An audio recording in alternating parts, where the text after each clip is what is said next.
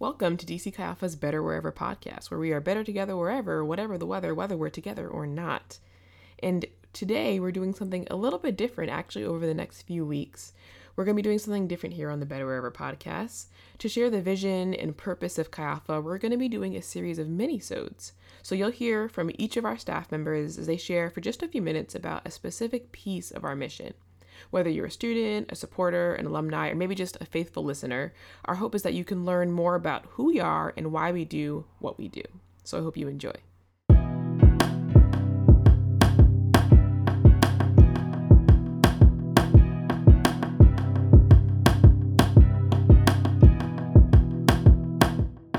I want to read through our fivefold approach to ministry and to community. It goes something like this We seek to introduce fellow collegians to an authentic relationship with Jesus Christ, and we plan to do this through prayer, worship, fellowship, discipleship, and mission.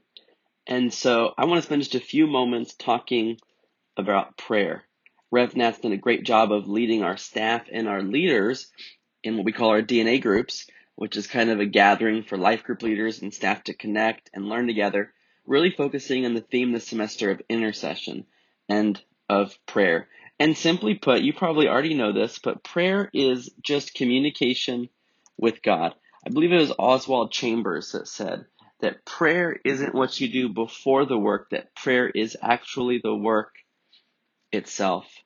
Scripture gives us a clear picture of God's heart for us to be in relationship with Him and all of the effort He puts in to making that a reality, despite our unfaithfulness, our sin, regardless of how we might drift or forget, causes us not only to remember who He was and what He's done, but to be in relationship. And one of the ways that relationships work is through communication.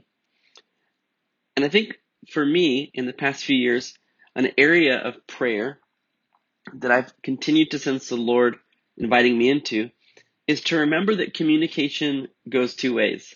It's both talking and listening. You could think of the spiritual disciplines of silence or of solitude that kind of intersect with what I'm talking about. Prayer really is the engine that moves that empowers the vehicle of ministry and community. If you can think of a breakthrough, a deliverance, a moment where you experienced God in your story, that was an answer to prayer. Either a prayer you prayed for yourself or a prayer that somebody else prayed for you.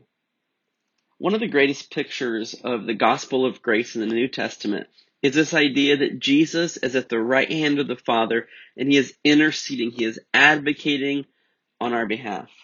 And yet, one of the most stark and strange passages of Scripture is at the end of the life of Jesus, right before his trial, which leads to his execution, begins. He's with his friends, his disciples, and he asks them to go and pray. And it's late at night, this is after the Last Supper, and they continually fall asleep they continue to neglect to join him in prayer. And what's interesting is that Jesus spends time in prayer daily with his Father. And if Jesus needs prayer, then certainly I need prayer too. Prayer is a way for us to express our adoration to the Father, to confess where we are not living in tune with the Spirit, to operate in the mode and framework of thanksgiving, and then because of God's grace to make requests to God. Scripture says that we are no longer considered just workers or doers, but instead he calls us friends. Another place in scripture says we are heirs, we are sons and daughters of the King, of the Most High. Prayer is one of those disciplines that can easily be neglected because it's simple, but it isn't necessarily easy to practice, especially in our current culture with so many tabs open and so many things can be instantaneously delivered.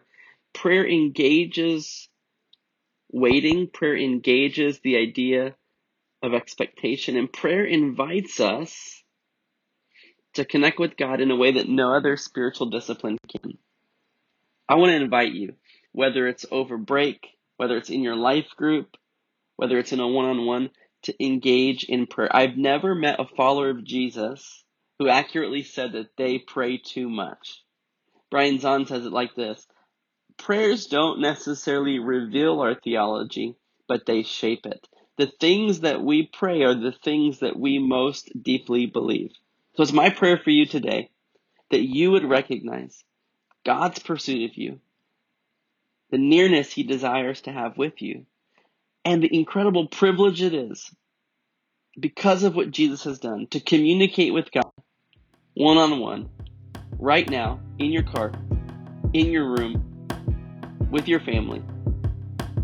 Pray and believe that He will work.